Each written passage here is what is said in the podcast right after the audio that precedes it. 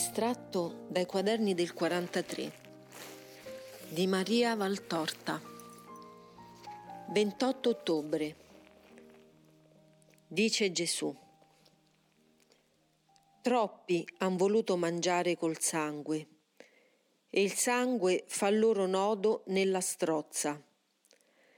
Sangue storto per prepotenza, per orgoglio, per libidine di potere Troppo sangue è stato sparso ed è sparso sulla terra da chi ha perduto anche la più piccola concezione del bene e del male, ed è un ludibrio in mano di Satana che lo sventola come la sua insegna per abbacinare e traviare i deboli. Troppo illecito è stato fatto divenire lecito, solo perché commesso da potenti. Ma pensate, o potenti di un'ora, che l'unico potente ha già in mano la folgore per incenerirvi prima nelle mani i frutti che avete rubato e poi, se ancora non vi pentite, per incenerire voi. Il possesso vero della terra non sarà dato ai violenti, agli omicidi, ai corruttori, ai traditori, ai viziosi. Esso sarà di coloro che vivranno secondo la mia legge voi potrete loro levare questo giorno terreno prima che il tramonto venga.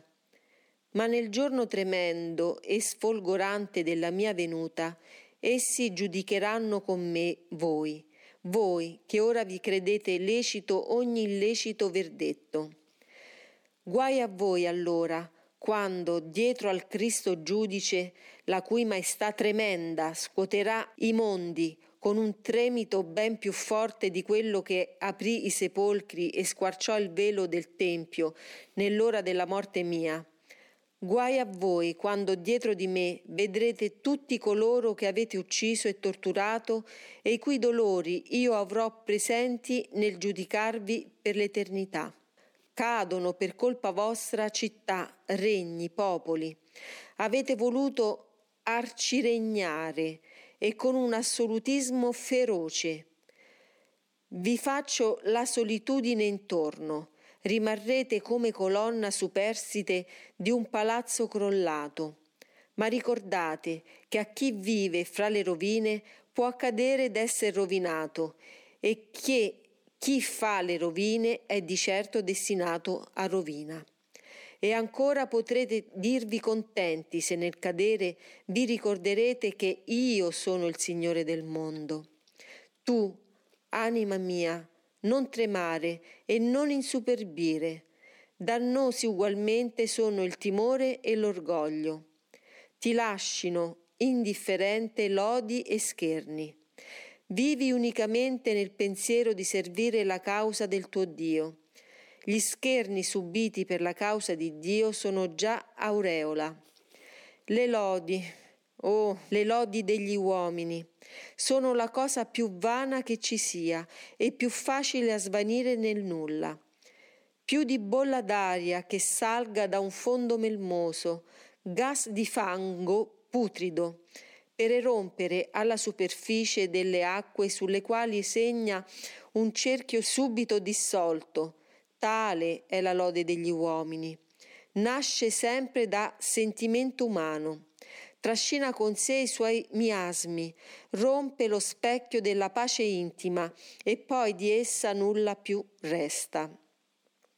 Beati quelli che come acqua che vuole restare pura continuano ad operare in Dio e vanno veloci, lasciando indietro anche il ricordo della inutile lode suscitata passando a contatto della umanità che è solo tale. Non ti seducano mai le lodi umane. Pensa sempre che per metà sono fatte da ipocrisia e per l'altra metà da leggerezza. Come oggi ti adulano, domani ti denigrano. Pensa che anche i più buoni, di quella bontà però tutta umana, ti ascoltano per diletto delle parole, non per il succo delle parole. Piacciono i concetti perché armonici e artistici, non meditano il nervo che li sorregge. Tu sei per essi come un cantico cantato da voce dolce e soave. Essi ascoltano le tue parole, ma non le mettono in pratica. Lasciali fare, peggio per loro. Rifiutano un altro dono della mia paziente misericordia e rifiutandolo accumulano su se stessi i carboni della giustizia mia, perché ebbero chi nuovamente portò la parola e la parola una volta ancora hanno sprezzato. Una volta ancora si può applicare a questa generazione la profezia di Isaia. Udrete e non intenderete, guarderete e non vedrete, perché il cuore di questo popolo è divenuto insensibile. Sono divenuti duri d'orecchi e hanno chiuso i loro occhi affinché non vedano e non ascoltino e non intendano col loro cuore e non si convertano e Dio non li guarisca generazione adultera e malvagia, che credi con tanta facilità a chi ti uccide nello spirito e rigetti il Cristo e i suoi profeti che ti vogliono dare la vita. Quante volte, generazione dei già segnati dal segno di Cristo, che è un controsenso su voi disposati al nemico e alla carne, quante volte non ho cercato di salvarti, ottenendo in cambio le pietre per i miei profeti e la crocifissione per il tuo maestro. Generazione stolta e traditrice, generazione di Giuda, che mi vendi e baratti per un appetito immondo e rinneghi la luce per inabissarti nelle tenebre. Ben ti venga ciò che vuoi. Morte avrai perché vita non volesti e non avrai altri segni a svegliare la tua sonnolenza di crapulona che i segni tremendi dell'ira mia. Ma quando avverrà quello che è stato predetto, ed ecco che viene, allora saprai che in mezzo a te vi è stato un profeta, un servo, una voce mia. Figlia, scrivi. Guai ai pastori quali pascono se stessi, pastori d'anime e pastori di uomini, miei sacerdoti e capi di nazioni. La responsabilità tremenda di essere amministratori di vite e di vite non può essere esplicata in santità e giustizia altro che se restate nella mia santità e nella mia giustizia. Non ve ne sono altre. Fuori di Dio e della sua legge non vi è onestà continua di opere.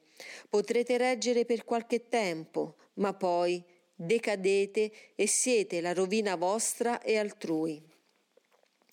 Svisate la vostra missione, vi pascete in luogo di pascere, non vi esaurite nel compito santo e soave di irrobustire e guarire le anime, voi primi pastori, e nel compito giusto e benedetto di tutelare i vostri sudditi, voi secondi pastori. Avete perseguitato o trascurato, avete condannato o ucciso, Oh tremendo giudizio che vi aspetta. Lo ripeto, le disperazioni dei soggetti ricadono su coloro che le suscitano. Ogni smarrimento, ogni bestemmia su chi le fa sgorgare, ogni agonia d'anime su quei sacerdoti che non sanno che essere rigoristi e senza carità.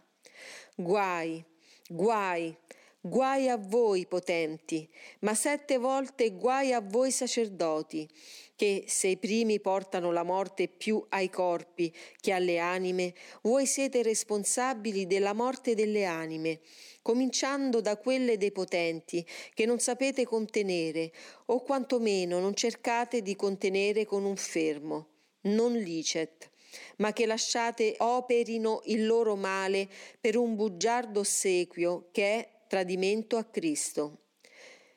Io ve l'ho detto, il buon pastore dà la vita per quella delle sue pecore. Voi badate a conservarvi la vostra, e le pecore grandi e piccine si sono disperse, preda ai feroci, e sono morte per essersi cibate di pascoli malsani. Bisogna saper mettere il ferro al piede della grande pianta che nuoce e non soppesare il pericolo che essa o le sue propagaggini vi si rivoltino contro col ferro a togliervi la vita, ma agire per preservare la più alta vita.